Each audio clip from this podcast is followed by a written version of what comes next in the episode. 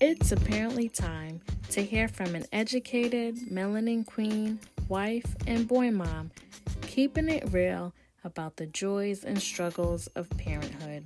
Discover how to stay true to you while navigating your romantic relationships, work life, friendships, the single life, and parenthood. Although you may gain some useful tips while listening to this podcast, please remember that this does not replace the support you'd receive from sessions with a licensed mental health professional.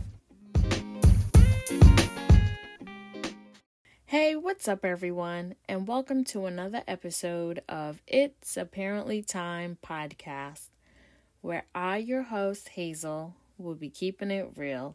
For those of you listening for the first time, I just want to say welcome and I hope that whatever stage you're in in your life, whether dating, single, married, pregnant, or just trying to be the best you, that you'll enjoy today's episode and decide to come back for more. Now, to my regular listeners, I just have to say thank you so much for your support. Please be sure to continue to share, like, and leave your positive reviews. And if there's a topic that you would like for me to discuss, you can send it uh, to me on my Instagram at It's Apparently Time, and that's I T S A P A R E N T L Y T I M E. Lastly, for those of you who would like to make a donation towards the production and advancement of this podcast, go ahead and click the link that says support and know that your contribution is greatly appreciated. Okay, so let's jump right in to our conversation for today. Listen, y'all, we have an African American vice president elect. Like, I can't even begin to describe the emotions that I am feeling about this. Although we have so much further to go, we have most certainly come such a mighty long way. When we elected our first black president 12 years ago, I thought to myself, man, this is it. But at least we got in there and we were able to make history in a big way. Barack Obama served not only one term, but two. And he led this country with such poise and dignity and realness. And it was just amazing to see. You know, I feel like he had a way of connecting with people from various walks of life that I haven't seen any other president be able to do. And that's just my opinion. Other people might differ from that, and that's okay. But as I look at where we are now in 2020, to have just elected our first vice president and to see her be a woman of color, like, did y'all hear that? Her. to see the vice president be a woman of color, I mean, that is powerful on so many levels.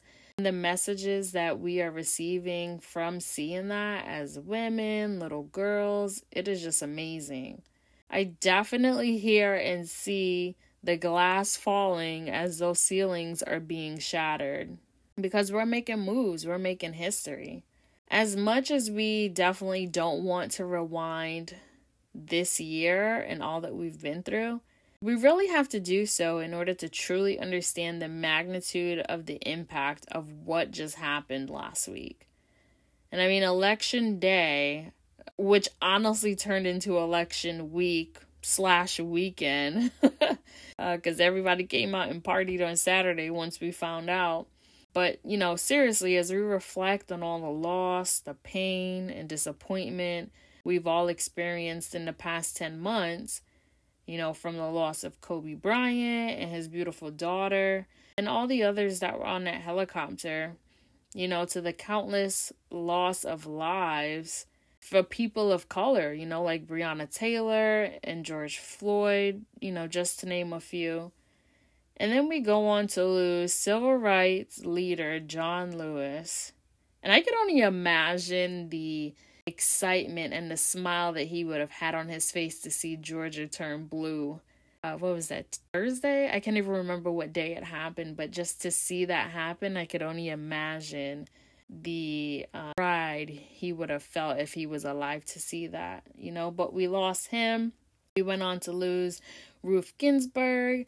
And then this past weekend, we found out that our beloved Alex Trebek, you know, the host of Jeopardy, passed as well. And it's like, man, like how much more loss and heartache can we as a people take? And this doesn't even begin to take into account the loss that so many families have faced in the past seven months due to the COVID pandemic.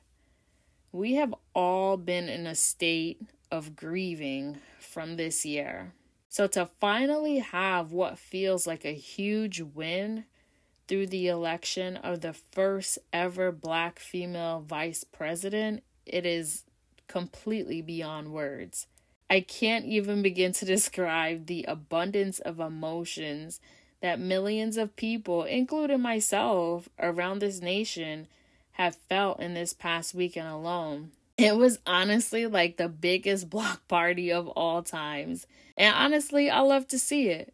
It gave me chills every time I would see such diverse groups of people coming together especially on Saturday night, dancing, laughing. I know there were a couple of guys playing the drums in Philly, and whoever that guy was on the quads, I mean, he killed it. You know, to see people laughing, honking their horns, and we were all united in celebrating that moment together. And I'm sure the level of anxiety we all experienced to some degree last week was pretty intense, you know, with election day turning into election week. But a lot of people were able to breathe a little sigh of relief over this past weekend. And as we try to move forward with the process of healing from the national trauma that we have all been through, and, and that's not even including the generational, the family, the friendships, all the trauma that we have been through in this year alone, I just want to focus on a few key takeaways. The first one address the pain and seek support. Be real with yourself. Give up on this idea of suppressing your feelings and acknowledge what's there, whether it's sadness, anger, hurt, frustration, whatever it may be. Acknowledge it and seek the support you need. This year has been tough for everyone. And honestly, I feel like you'd be lying to yourself if you said it was a completely great year. I don't think there is one person who hasn't been impacted to some degree by all that's gone on. I mean, even Michelle Obama acknowledged her personal mental health struggle. So I say that to say surround yourself with people who will encourage you as you embark on the journey of allowing yourself to validate your own feelings. Like you have to validate yourself first and acknowledge that it's there so that you can then go to someone else, whether it's a professional, a coworker, a friend. You have to acknowledge what's there for yourself first before you can take it to someone else and expect them to validate and acknowledge it for you. So validate your own feelings. Seek out support from a mental health professional and talk to them about it. As you reflect on the loss, also recognize the wins. Take time for that because I know it's very easy for us to focus on all the negative. But There are some things that we can look back and appreciate that we've experienced throughout all the heartache and pain that we've been through so far this year. This then brings me to the next point that I have, which is never give up. We saw the perseverance of Stacey Abrams as she fought to get hundreds of thousands of people registered to vote. And look at the major difference that that made, you guys. She did not give up when she lost her run for governor of Georgia, and she used that as fuel and kept going. And look at that impact that she had on helping to pave the path of victory for our vice president elect, Kamala Harris. Like, just saying that, I'm smiling right now because I'm just, I'm so happy. You too have to remember to never give up on yourself, never give up on your dreams, never give up on your focus. Never, never, never give up. Use your voice to encourage others. Accept that you are here for a purpose and go out there and make a difference. And the reason why you need to do that is because your life and your voice does matter. And that is the next point I want to highlight. For those of you listening, especially if you're a person of color, even if others may not see it, know your worth. You are important. You can make a difference. Look at yourself and say, My vice president elect looks like me. Remind your children that they matter and their voice will be heard. Teach them the value of education. Let them know that an HBCU will do.